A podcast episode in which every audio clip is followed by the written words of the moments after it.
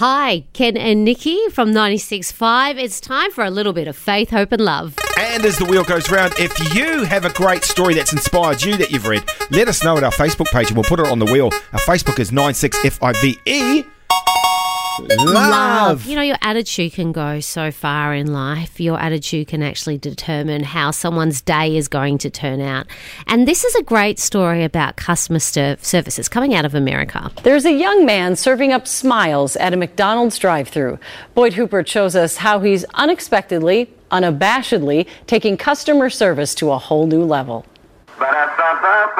But lunchtime is showtime when Daniel Marshall Now let's make this world happen. is Let's go. on stage. Ba-da-ba-ba-ba, we love you. This guy is great. Thank you so much for choosing Arden Hills McDonald's. My name is Daniel. How are you today? really puts a smile on my face.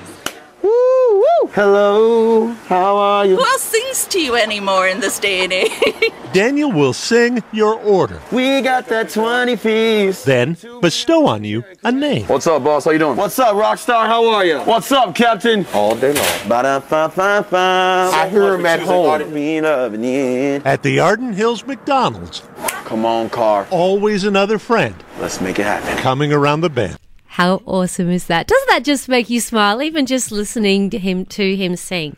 I mean, a lot of us go, okay, well, this is our job. This is what we do. We mm. turn up, we earn a paycheck. But here is somebody who's going, you know what? I can bring a little bit of joy and a bit of love into people's lives just by. Obviously, he's been given a gift to sing.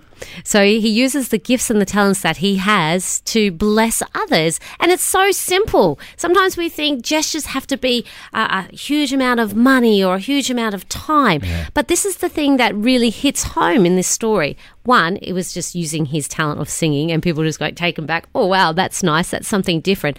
But he recognized everybody as somebody. He actually was like, you know what, I'm going to, one, I'm going to um, make you feel like a rock star by calling you a different name or giving you a pet name. And there's something really special because they've left that, they've gone to get lunch.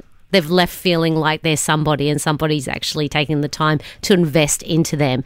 And I think that's the power that every single one of us have.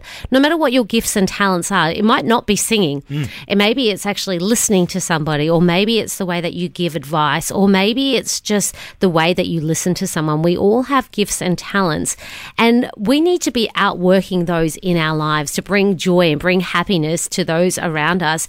And and this is a great motto to live by. The the the good book says, you know, whatever you might do. So whatever you are doing right now, work from the soul. Work it with all your heart.